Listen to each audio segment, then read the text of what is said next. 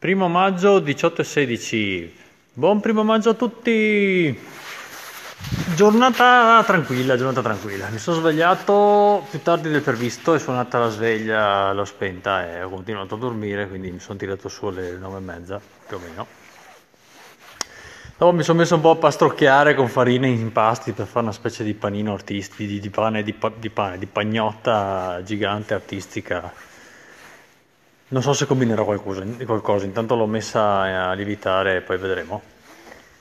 E poi niente, mi sono messo a giocare a giochi da tavolo, a leggere regolamenti il resto della giornata. Adesso sono in spumantificio che ho fatto una prova di pressione eh, per vedere se un autoclave ha raggiunto la pressione di fine di fermentazione che è di circa 5 atmosfere a 20 gradi per poi raffreddarla. No, altrimenti il vino va avanti a fermentare, lo spumante diventa troppo alto di pressione o, o ti esplode direttamente l'autoclave. E purtroppo sì, eh, il mio mestiere, il fatto di vivere attaccato a dove lavoro e il fatto di voler lavorare in una certa maniera comporta che io sia abbastanza senza orari perché mi può, capi- mi può, capitare di finire di lavorare presto come anche di, di spesso uh, di, di, trovarmi, non so, a mezzanotte a entrare in spumantificio per alimentare i lieviti, perché altrimenti non si moltiplicano a sufficienza per poter essere inoculati il giorno seguente. O mi capita come oggi che il primo maggio devo fare la prova di pressione perché sì, non è che posso fregarmene e lasciare l'autoclave a fermentare. Devo un po' seguire i ritmi della spumatizzazione e, boh, non so se sarebbe evitabile tutto questo, cioè, sicuramente dovrei per poterlo fare rivedere tutto il mio sistema di lavoro. E sì, mm, non mi va, insomma, preferisco, ripeto, per quanto una rottura di scatole, dover muovermi quando dovrebbe essere festa o quando dovrei essere a casa in pigiama tranquillo, insomma, piuttosto che fare il lavoro male o o non dormire tranquillo perché non vado a vedere che, che cosa succede cosa succede ai miei spumanti in spumantificio. E chiusa parentesi eh, stavo riflettendo sul concetto di smart working eh, e su quanto sta cambiando la società la quarantena. E sì, la pandemia insomma che poi ha portato la quarantena perché tutti, tutti ci, ci, stiamo accorgendo del fatto che, che si, dovendo passare il tempo chiusi in casa bisogna rivedere la vita e portarla avanti da dentro le mura domestiche, quindi chi ha potuto si è attrezzato per lavorare da casa e tutti i contatti che abbiamo durante il giorno, le, comunica- le nostre forme di comunicazione si limitano all'uso eh, del, del, telefonino chiamando qualcuno, dei, dei social, insomma.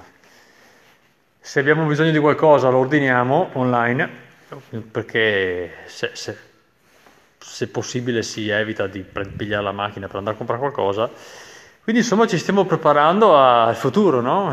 O, o, o stiamo anticipando i tempi, perché insomma se uno, uno pensa al futuro si immagina che ne so, i droni che ti portano la spesa a casa o i famosi display che si vedono, eh, display a ologramma che si vedono nei film, no? Queste cose qua. Quindi si farà tutto quanto se, senza dover spostarsi, no? tutto da casa. E si andrà in vacanza da, da, da, dentro casa nostra perché sarà tutto virtuale, tutte queste cose qua. No? E, e, e, sostanzialmente ci, ci, stiamo portando avanti adesso perché, perché si è data una, un'accelerata in tal senso, no? E sì, no, non mi esalta per niente questa cosa qua.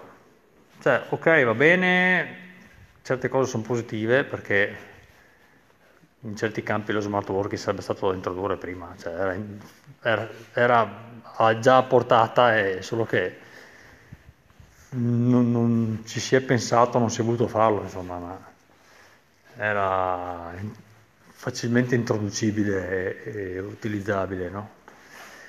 Però per altre cose no, non sono contento neanche un po'. Penso all'abuso di social, per esempio, che capisco che sia anche un po' una necessità perché si può fare solo quello. però no, non mi va. Notavo anche come la, la sopportazione della, della, pandemia è inversamente proporzionale eh, all'età. Cioè, più si è su con l'età, eh, meno si sopporta la, la, reclusione in casa, la quarantena e, e la pandemia, più, si, è, si è insofferenti. Perché secondo me è tutto è collegato alle forme di comunicazione a cui siamo abituati, nel senso che eh, uno che ha 10 anni, 12, 8, 9 o 20, 18, eh, era già molto focalizzato prima sulla vita nei, nei social, insomma, sul comunicare via messaggio, usando i vari social e, e sì, si, si, spostava già poco di suo, insomma, penso anche a mio figlio, tra videogiochi e, e scambi su Whatsapp o altro. Cioè, sì, le, le sue comunicazioni erano quelle, a parte, a parte comunque insomma, la mattina che la passava a scuola, viva Dio. E sta, sta gente qui non ha tanti problemi adesso, secondo me, non, non li vedo tanto sofferenti. Cioè, per, per, farvi l'esempio che conosco meglio, che quello di mio figlio e tutti i suoi amici sono dodicenni, eh, se la passano alla grande tranquillamente, cioè, problemi quasi zero, non hanno neanche il problema di, di, di, di dover rispettare gli orari, di, svegliarsi presto per la scuola e quindi si, si abbuffano di di, di quello che, che, che, già mangiavano prima, che era eh, videogiochi, social, insomma. Non è per loro un problema il fatto di non poter incontrare il loro amico eh, il pomeriggio che già incontravano poco prima, anzi, magari creava disagio e, e adesso l'hanno eliminata sta cosa qua a forza. E invece per quelli più grandicelli il problema è diverso Sarà anche per quello che eh, gli anziani sono tra, tra, la, tra le, le, fasce che, che, si beccano magari più multe o che rispettano meno le, le regole del, della distanza sociale, no? Perché quelli, eh, le forme di contatto, di comunicazione che hanno sono dirette, cioè sono abituati a, a, a avere una persona davanti sostanzialmente con cui scambiarsi, quello è il tipo di relazione che a loro piace, ma eh, che loro conoscono, insomma. E quindi eh, tu gli togli quello, non gli resta niente, no? Capito? E gli, gli, gli piazzi il telefonino anche a loro gli dici, boh, adesso ci abbiamo una, una video chat, però non è pagante come per altri, no? Io sono un po' a cavallo, eh, perché, vabbè, sono abituato a usare i social, però come ho già detto in un altro alog, no, a me pesa questa cosa qua. Cioè, e non voglio che, che diventi un'abitudine anche per il dopo quarantena. Ok? Cioè, che ci si abitui a questa cosa qua anche quando ci si potrà spostare. Perché, perché io non mi accontento, insomma. Anche se sembra una stronzata, io sono convinto che per qualcuno ripeto, soprattutto i, i super giovani, per qualcuno sarà una figata se volete, perché c'è, c'è, c'è, gente che ha problemi a relazionarsi direttamente con gli altri, cioè soprattutto se sono della, del sesso opposto, no? E non solo dodicenni, eh? cioè, ce ne sono di ventenni, di trentenni anche questo problema qua. Perché quando ho la persona davanti sono coinvolti tutti gli organi di senso, no? Quindi tu ne senti l'odore, eh, la vedi con gli occhi, ma non, non, non, con l'interfaccia di un display, insomma, non la vedi da dentro un display, la vedi davanti. Eh, c'è il discorso del tatto, c'è tutto coinvolto, no? Quindi è un problema sostenere lo sguardo, quindi guardano tutti in basso e si impallano a livello verbale per un discorso di disagio, di imbarazzo. Ci sono grossi problemi. Cioè io vedo proprio mio figlio la differenza comunicativa tra comunicare con un suo amico giocando a Fortnite e quando il suo amico è a casa nostra.